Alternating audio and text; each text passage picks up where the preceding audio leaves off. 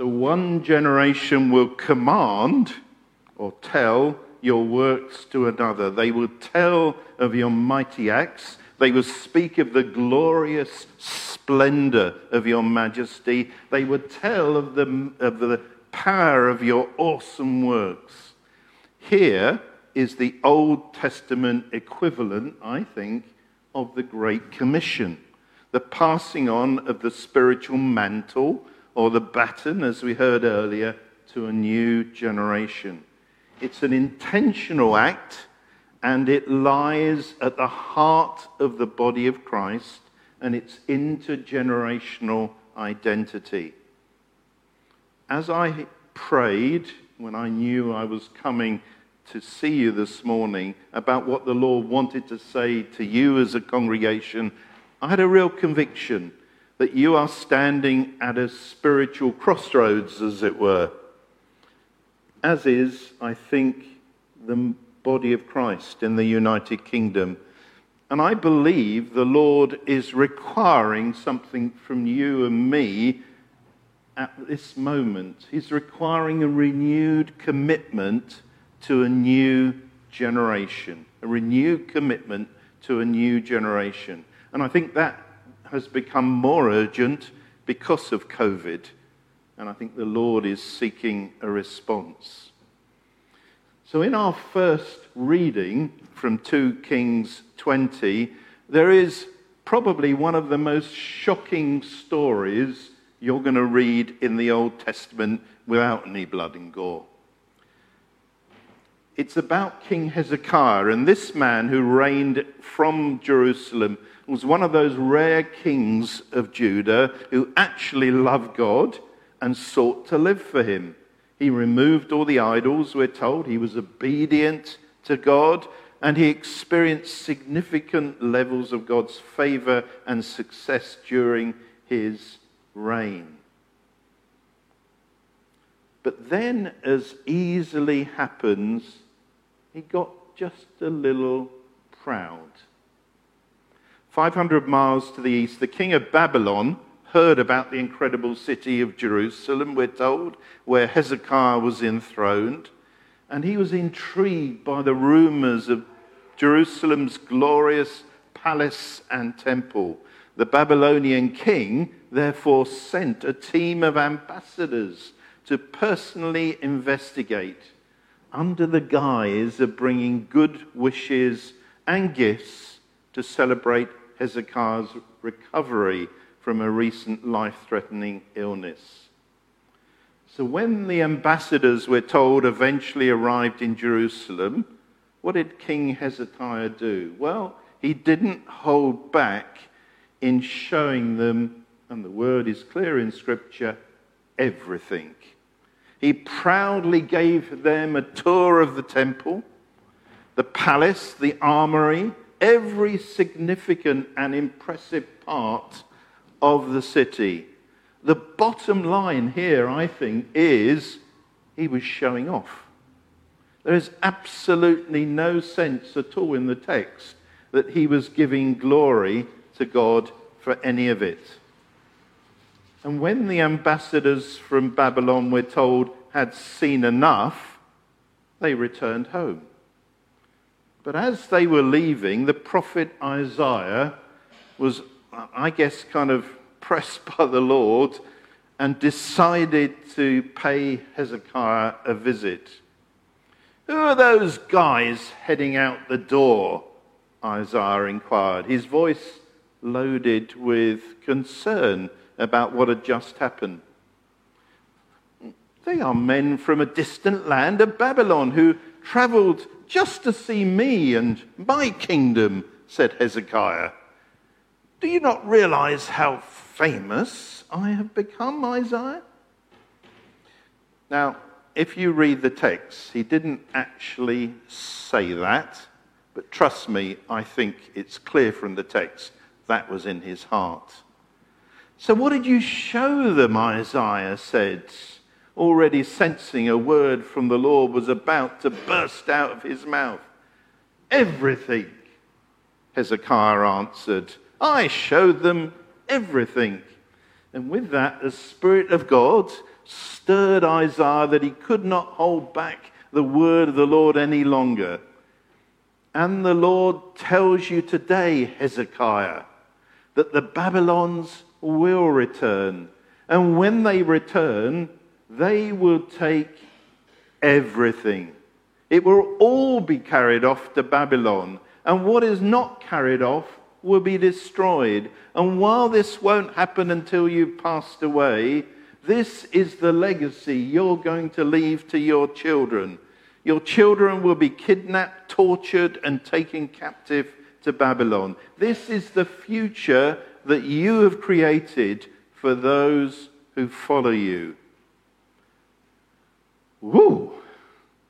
How would you react to a word like that?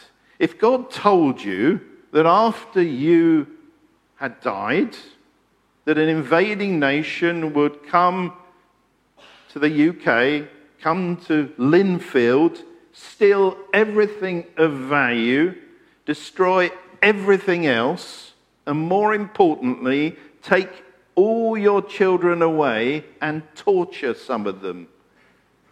How, would you react to a word such as that?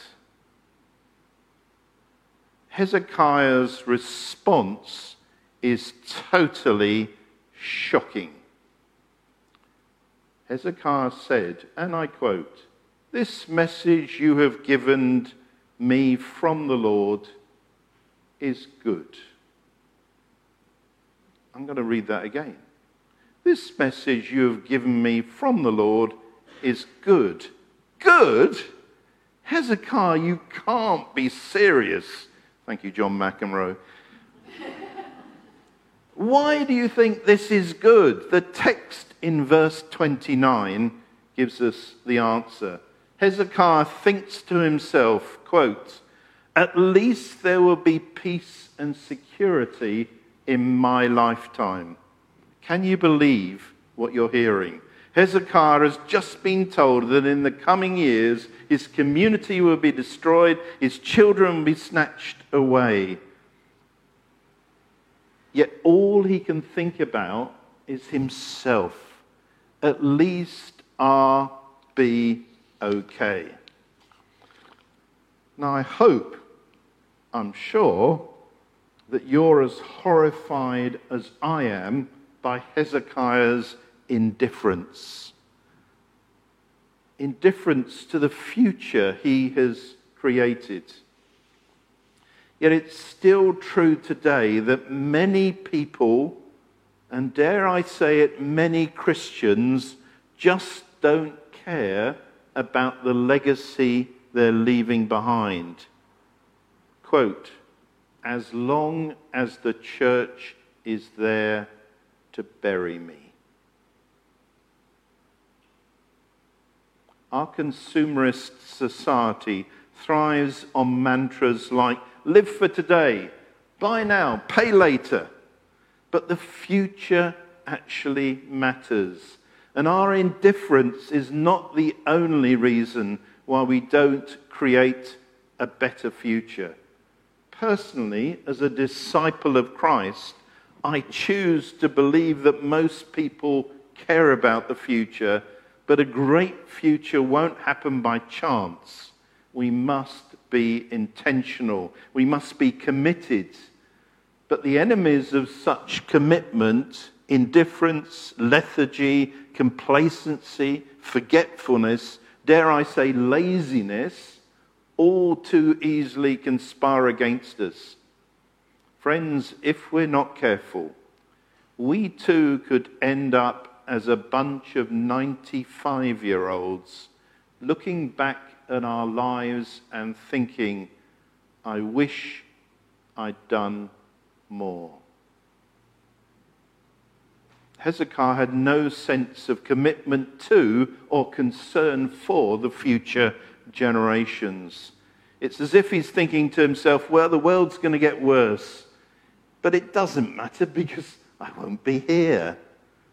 That's not the attitude that God wants you and I to have. He wants us to be committed to building a better world for future generations, to give them a great inheritance, to leave them a positive legacy. And the act of not doing so can be immense. If something of the Hezekiah spirit has seeped into your spirit, then I appeal to you this morning to wake up, to repent, and to renew your commitment to leave a legacy for future generations. So, give us an example, you might be thinking to yourself here. Give us an example of how we do this. Well, if we'd had time, we would have gone to a third reading in 1 Chronicles and chapter 17. For in that chapter, David, Israel's most beloved king, decides that he needs a new temple for God. David feels bad that he's living in a beautiful palace while God is still being worshipped in a tent. So we're told that David informs the prophet Nathan of his intention to build the world's greatest temple for the one true God. And at first, Nathan, the prophet, thinks, well, this is a fantastic idea, and he cheers David on. But God has other ideas, and that night speaks directly to Nathan in a dream.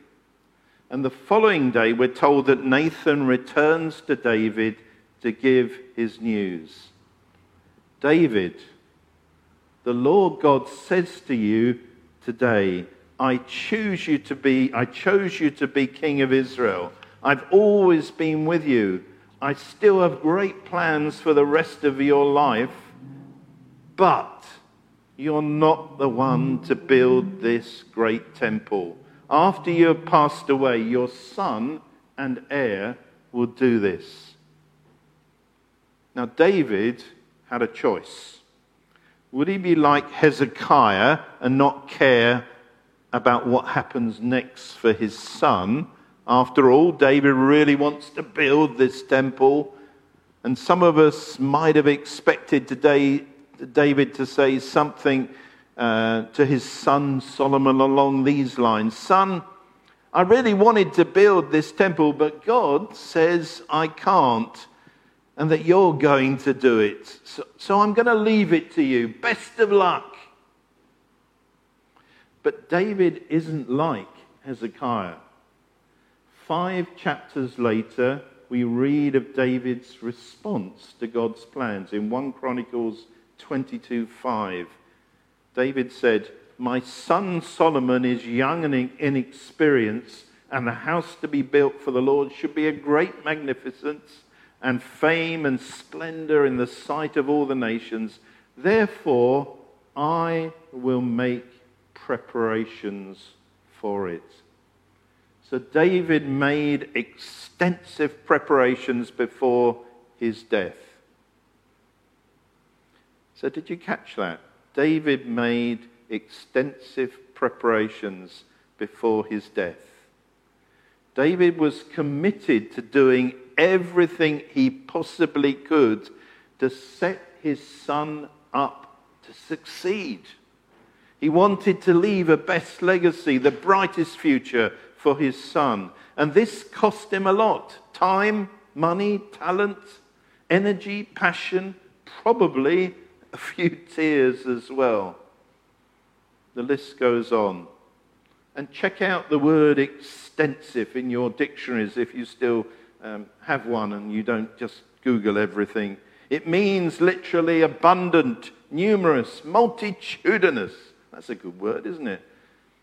So here's the challenge Hezekiah gave nothing, David gave everything. Hezekiah lived for today, David prepared for tomorrow. Hezekiah was selfish, David was selfless. Do you get the picture? So the question is are you going to be Hezekiah or are you going to be David? Your decisions about the future matter. We have it in our hands I believe, to pass on the spiritual mantle, to disciple a new generation for Jesus. And if we don't do this, then I think we stop being the body of Christ and default to a mere religious community. Linfield, the Lord needs to know that you are committed to passing on the spiritual baton to a new generation and the mantle of faith to your Joshua. Regardless of what our eyes tell us, we need to look with the eyes of faith to the commission of Psalm 145 4. One generation will commend your works to another. Echoed in the Great Commission to be and make disciples, this call is at the heart of the purpose of the body of Christ generally, gen- generally and Linfield in particular. You are at a spiritual crossroads and being called upon to sow the seed of the gospel into a new generation. And like David the king, such a sowing will cost you dearly, and you may never personally see its harvest. But God's promise is that the harvest will come. During the unique chapter of COVID and lockdowns, and now the cost of living simply uh, under a, uh, and now the challenge of the cost of living under a somewhat, let's say, challenging government. I think the Lord has one agenda summed up in two words mission, reaching out with the gospel of grace to those beyond our walls, and discipleship, pouring our lives into our fellow disciples. During lockdown, I guess like you, he showed us our neighbors. And as we obediently reached out, we encountered seekers. And now he says, enlarge the place of your tent. He wants you to bless this community with words of life and tangible acts of loving kindness. Oh, and ask anyone in the generation who will receive the baton of mission. And they will not be as buildings bound as some of us older ones were or are. So I'm calling upon you to lay down your lives afresh for his purposes to leave a spiritual legacy of prayer and mission and discipleship, thus ushering in a new generation for Jesus. And if God is so calling you, then I encourage you, perhaps as we stand for the last hymn in a moment's time, to just take a wee step forward, even in the pew where you are, to almost signal to the Lord as it were, that you're wanting to throw off anything of the Hezekiah spirit and put on the David spirit. For the best temple I think we can prepare in Linfield is one where a new generation of children and young people are being ushered into the kingdom. Let's pray. So, Lord, may this congregation hear and heed your word and seek to work out how to pass the baton of faith onto the next generation.